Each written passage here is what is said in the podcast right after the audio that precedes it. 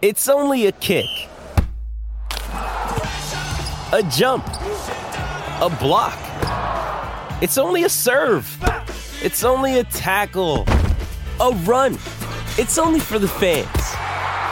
After all, it's only pressure. You got this. Adidas.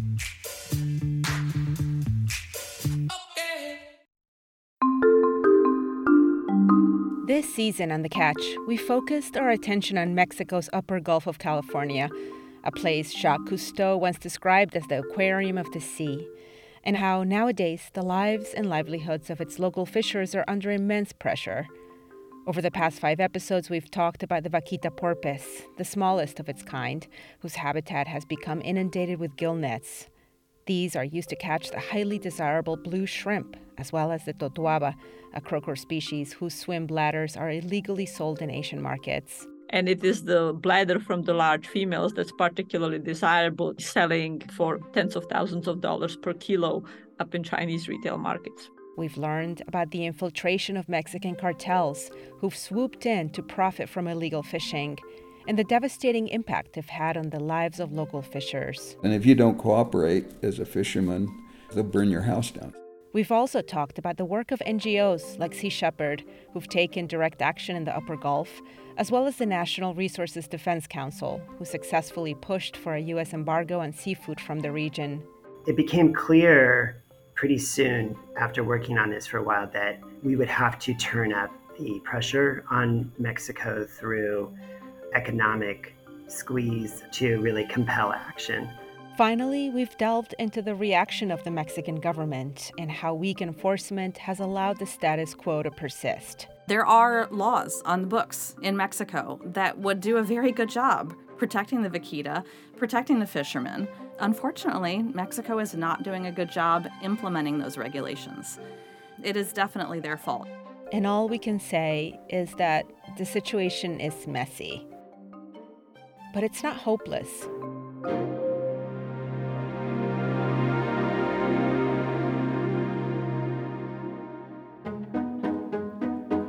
I'm Ruxandra Guidi, and this is The Catch. Today, episode 6 The Future.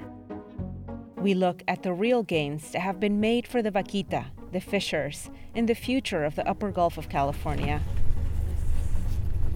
Let's begin today back where it all started, in Puerto Peñasco, Sonora, where we're meeting up with fishers who are keeping their traditions alive and trying to do so in balance with nature. And like many of our days of field work, this one's starting out at sea. We meet our friend Ernesto Gastelum, the clam diver we met in the first episode. We're out in his panga, scanning for industrial or trawling ships. They use nets that wipe out everything across the seabed. It's a very destructive practice, but these ships stay out of the vaquita habitat. The pangas we've seen in the Golfo de Santa Clara and in San Felipe usually can carry only two fishers, whereas these industrial ships hold a crew of up to 10. They'll be out on the water for up to 15 days, and on a very good day, they easily catch more than twice than what a panga can. We approach one of these industrial ships, and my colleague journalist Ernesto Mendez speaks to someone in the crew. The fisher tells us that they can catch up to 80 pounds of shrimp a day, but they haven't had much luck today. They're preparing to fish elsewhere, so we decide to try another ship. A few minutes later, we find the Taboada. It's a white and blue ship. We can see its trawls on both sides and a strange thing called a turtle excluder device.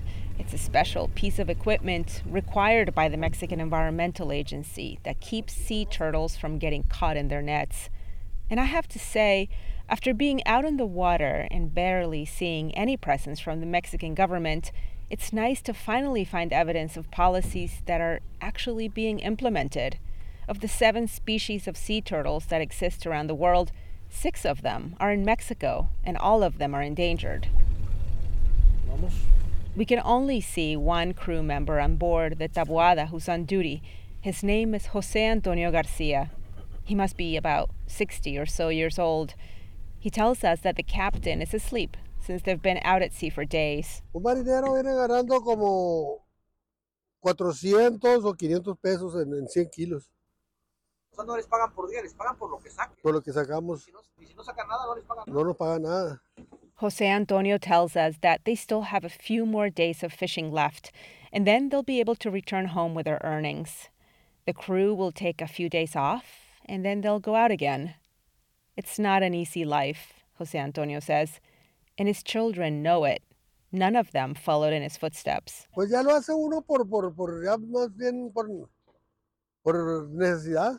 He tells us that one of his sons is a musician who plays for tourists in bars and hotels across Puerto Peñasco. Another son tried fishing for a while but then decided to become a painter. What Jose Antonio is telling us is something we've heard already elsewhere. Fishing is hard. Sometimes you win and sometimes you don't. And besides, it's very difficult to compete with the illegal fishers because the government doesn't monitor or support the legal ones. What's more, organized crime continues to infiltrate and intimidate many of these communities. Something has to change for fishers here, and it's happening, albeit slowly. We say goodbye to Jose Antonio and chat with Ernesto Gastelum aboard his panga. He tells us he was encouraged to see the turtle excluder device on the Taboada ship, and he says he too wants to set an example for others on how to be a more eco friendly fisher.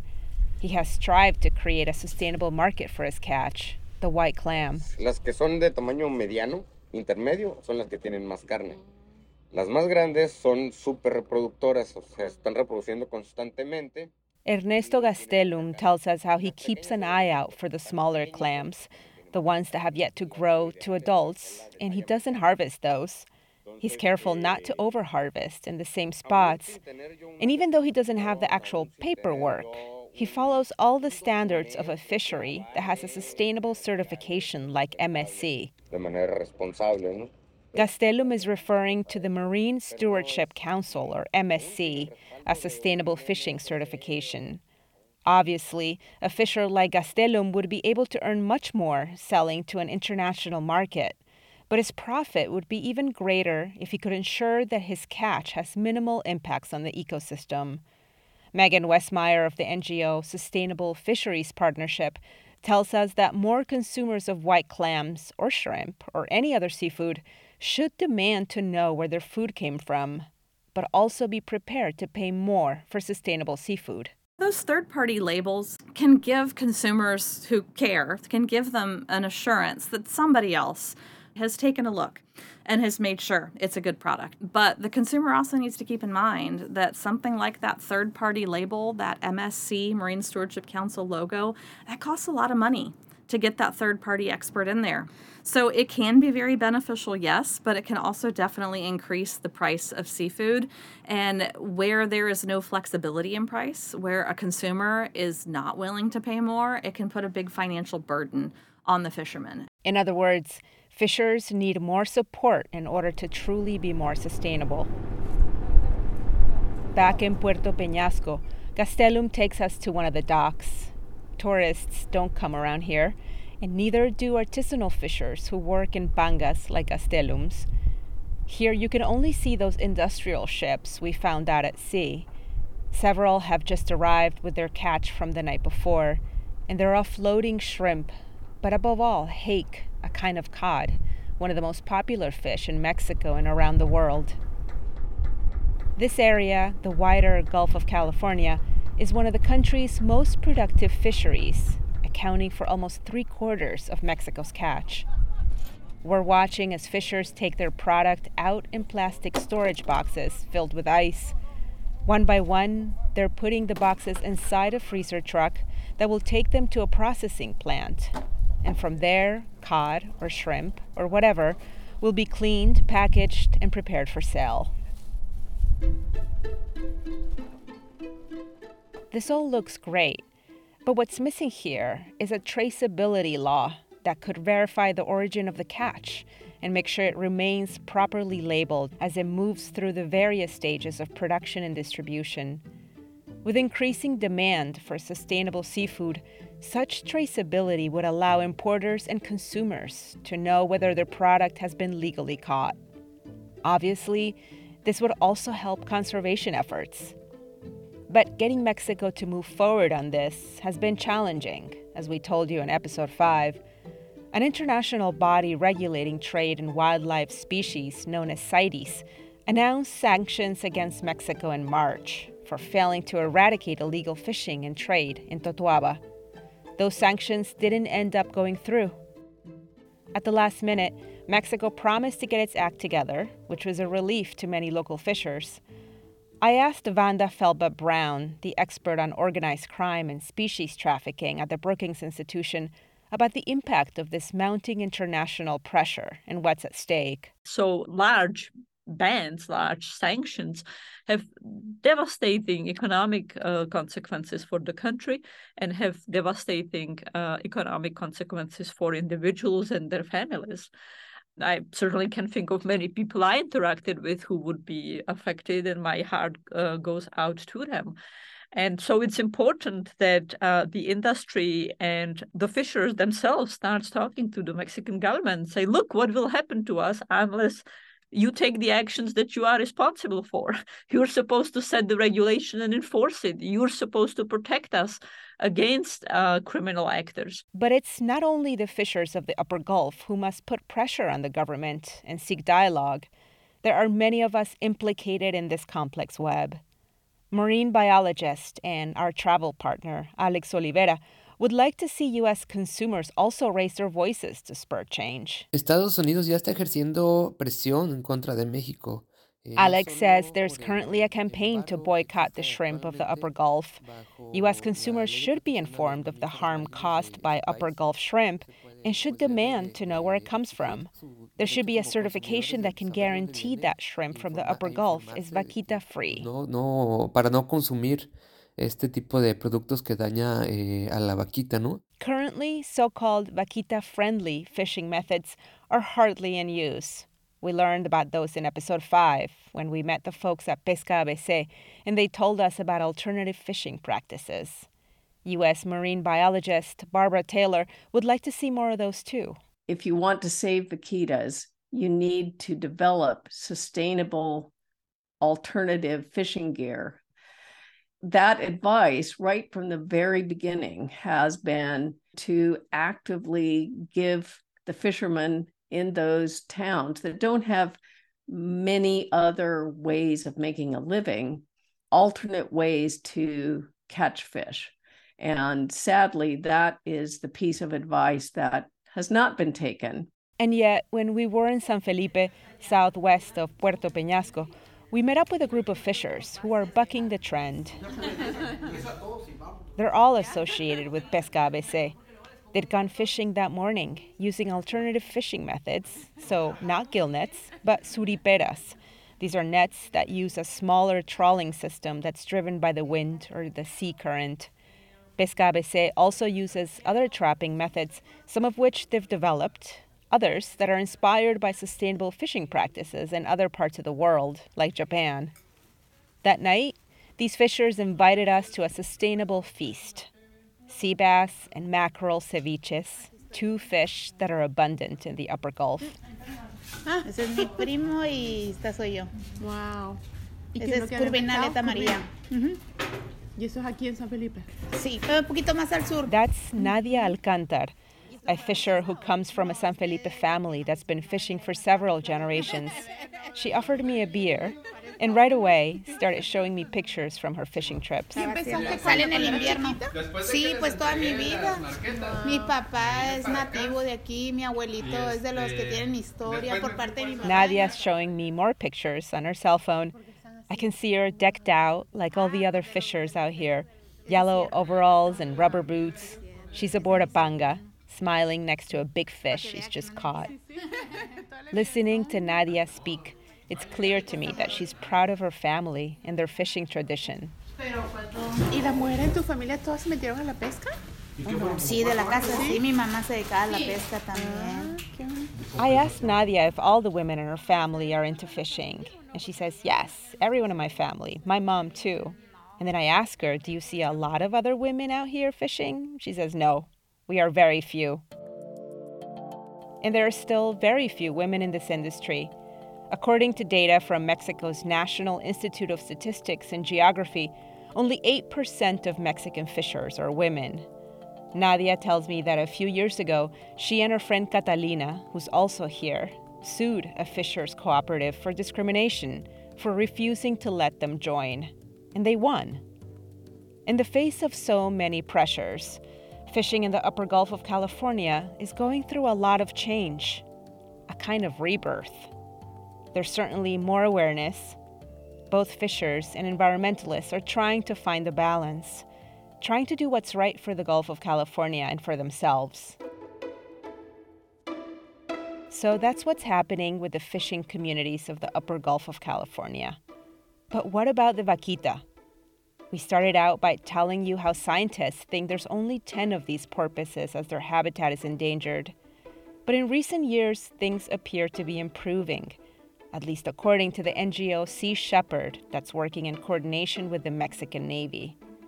Francois Vansol has been working for Sea Shepherd's Operation Miracle in the Upper Gulf for five years. Last year, we've seen a reduction of 79% in illegal fishing between 2021 and 2022.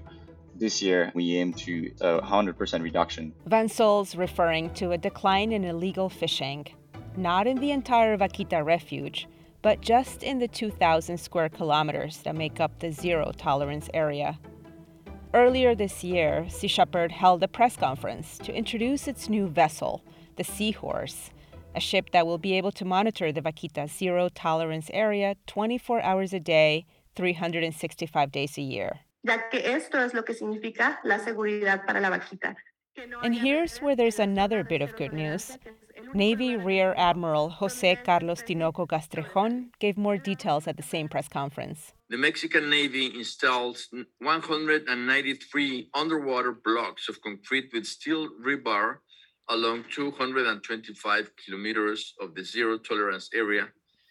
And this action prevents the use of gill nets by illegal fishing groups. So now the secret is out, I guess. Rick Brusca, the ecologist who's been studying the upper Gulf of California for more than 50 years, whom we met in the first episode, told me about these blocks, about this idea of encircling the zero tolerance area.